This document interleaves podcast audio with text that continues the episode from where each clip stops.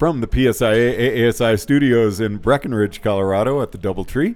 I'm George Thomas. You're listening to First Chair, and we're here visiting with Jeff Breyer this evening. Jeff's uh, got a very varied background. Jeff, thanks very much for taking the time to chat with us. Uh, great to be here, George. So tell us, why are you here, first of all? What, what's going on this weekend? Well, we have the director's portion of the member school management seminar. So, participating in that, uh, brought some staff, some trainers, some managers um, from Eldora to also participate in the festivities as well. And we were looking at some kind of serious topics to go over, but you love boardercross. And as we were talking, it was like, you know what? I want to talk to you about something that you really love to do and love to teach and coach. So, what is it about boardercross that really grabs you?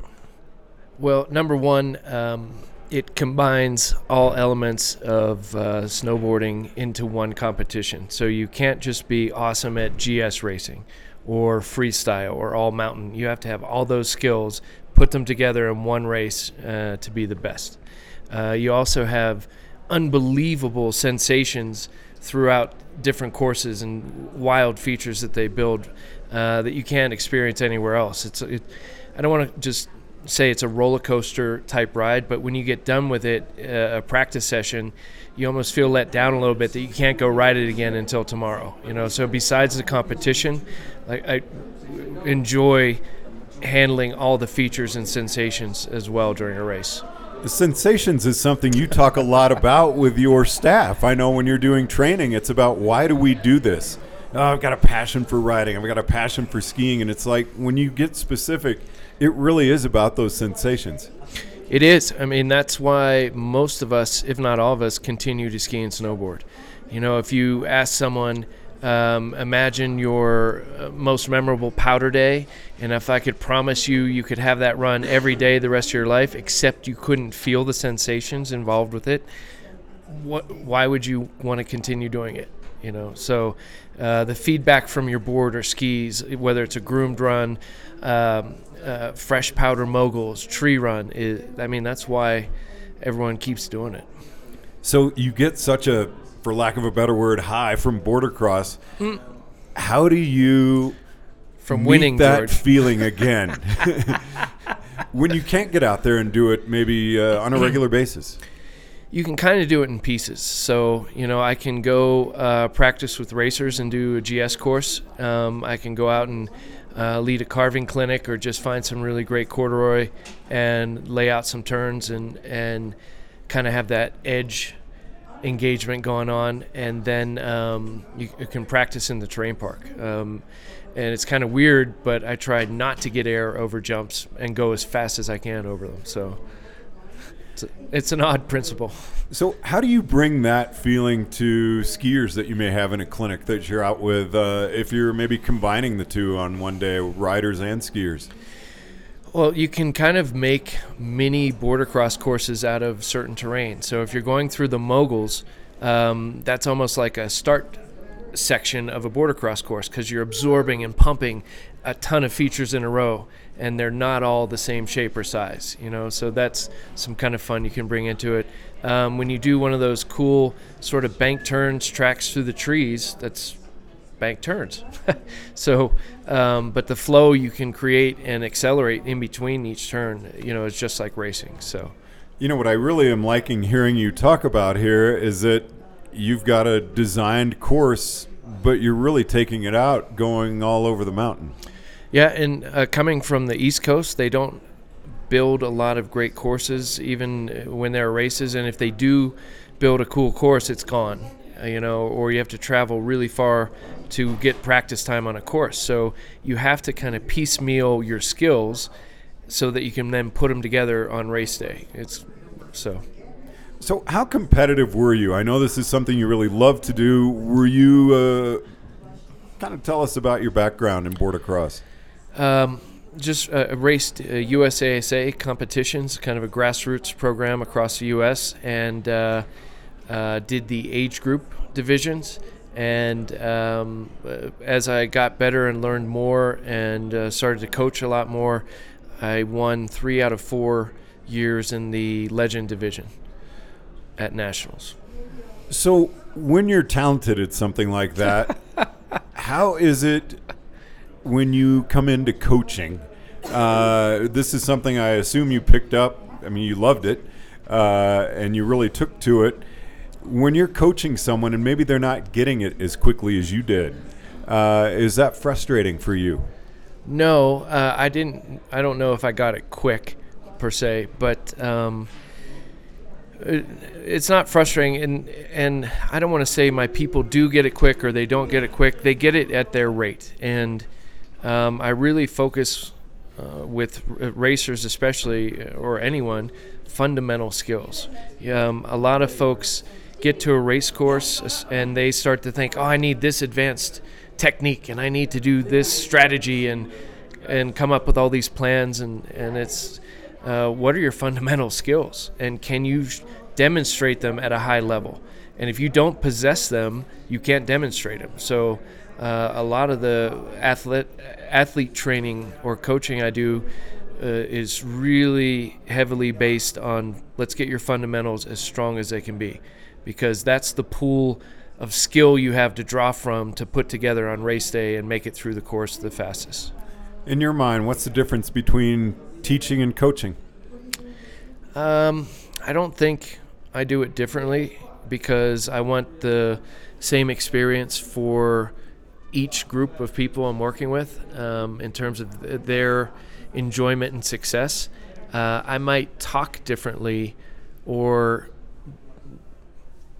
demonstrate differently with an athlete because I'm actually on the race course with them. So that's uh, kind of a neat benefit that if I'm competing, then I can um, take some athletes down the course and have them follow me through the lines instead of having to stand at the top and say, "Hey, turn three, high to low." You know, ba ba ba. You you make sure you're you're hitting that uh, double feature this way or whatever. We can talk about the strategy, but then I can go show them and do it in front of them or follow them and, and give feedback in real time. Um, you know, the there's similarities in both a general public individual wanting to learn skiing or snowboarding or learning to be better in moguls or steeps or getting ready for their heli trip and athletes. There's a lot of mental stuff that goes along with it. Maybe a little, if there is a difference, maybe a little more with athletes. Like you have to really make sure you're addressing their capacity to handle things mentally uh, with the stress of of a of a competition and a full day of you know I have to do perform right now. So JB, what uh, what are you really working on in your own riding and skiing this year? Because I know you do both.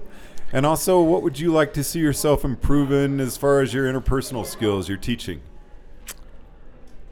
So I'm always working on uh, flat base skills. Um, I was really hardcore into the carving and edging side of things for a long time, and it's not that I don't practice or enjoy that, but I think I've had enough um, focus in that category, and uh, um, so flat base, whether it's skis or my board, because um, that's kind of the key to steeper, varied terrain, trees, crud, you know, moguls.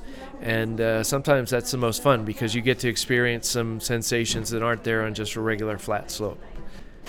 So, on the interpersonal side, um, I think there's a, a big focus to uh, connect with uh, with my staff at Eldora. Um, I've really taken an interest in what they're biggest professional goal for the winter is and personal goal. And uh, we've tracked it in our uh, software system, Flake, which is awesome.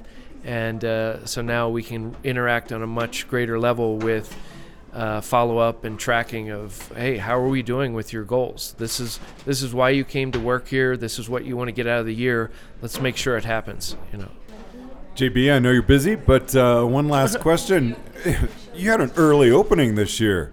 Um, how did that affect your preparation and everything for getting staff? And I, I mean, the area opened on November 1st, and uh, there were a lot of people out there. How'd you guys deal with it? Sure. Um, we kept on with the prep work and um, made sure we had staff available so that we could offer the guests uh, a fun snow sliding learning experience. Uh, it really helped that um, uh, snow maintenance and grooming built us a, a, little mini pipe and started to get some learning based terrain built for us. So we had uh, terrain to actually offer something uh, for beginners and, and, early skiers and boarders. So that, that helped a lot. Um, we reduced our offerings, so we only provided uh, private lessons as a product. So that helped kind of limit, um, you know, what was going on. Um, the uh, the great thing that helped was we have such an enthusiastic and fired up instructor, Snow Pro Corps, that they they were they wanted to teach. They they were emailing and calling like, "Hey, we heard we're opening. Can can I teach? Can I get in there?" So that helped a lot, and it let us focus still on the prep work that we need to do and are still doing now because the the uh, official date we were supposed to open was the 15th, which still hasn't happened yet. So we're still working on uh, finalizing some uh, orientation, all that fun training stuff, and uh, uh, final recruiting, uh, which I believe you might have had a big hand in helping us accomplish throughout the year. Um, so we're just continuing to chip away. one of the, I think, big things that helped was talking with the staff every morning in a kind of a little stand-up meeting and reminding everyone just because it looks crazy outside and there are all these people freaking out like can't wait to get their pass activated and get going and on the slopes we don't have to buy into the the image of chaos. We can be calm. We can relax. We can take a breath. What are we doing? What's our focus?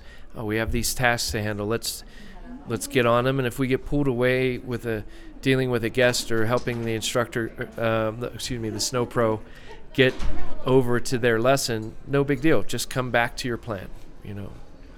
And last question for you: What are you hoping to get out of this weekend?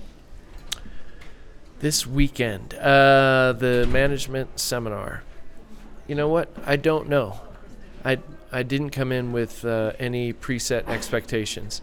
Um, generally speaking, in uh, when we have like uh, directors sessions or otherwise, uh, or if I'm in a session with other snow pros and they're you know at CS1 or freestyle, I try to think about what can I offer. You know, can I bring something to the session that might help it be better for everyone. Um, so I, I don't really have any personal like, boy, I hope this happens. It's more like trying to be aware of where I could actually benefit what's going on with the activities. JB, thanks very much for taking the time to chat with us. Appreciate it. Yeah, you're welcome. It was fun. From the PSIA ASI Mobile Studios at the Doubletree in Breckenridge, Colorado, I'm George Thomas.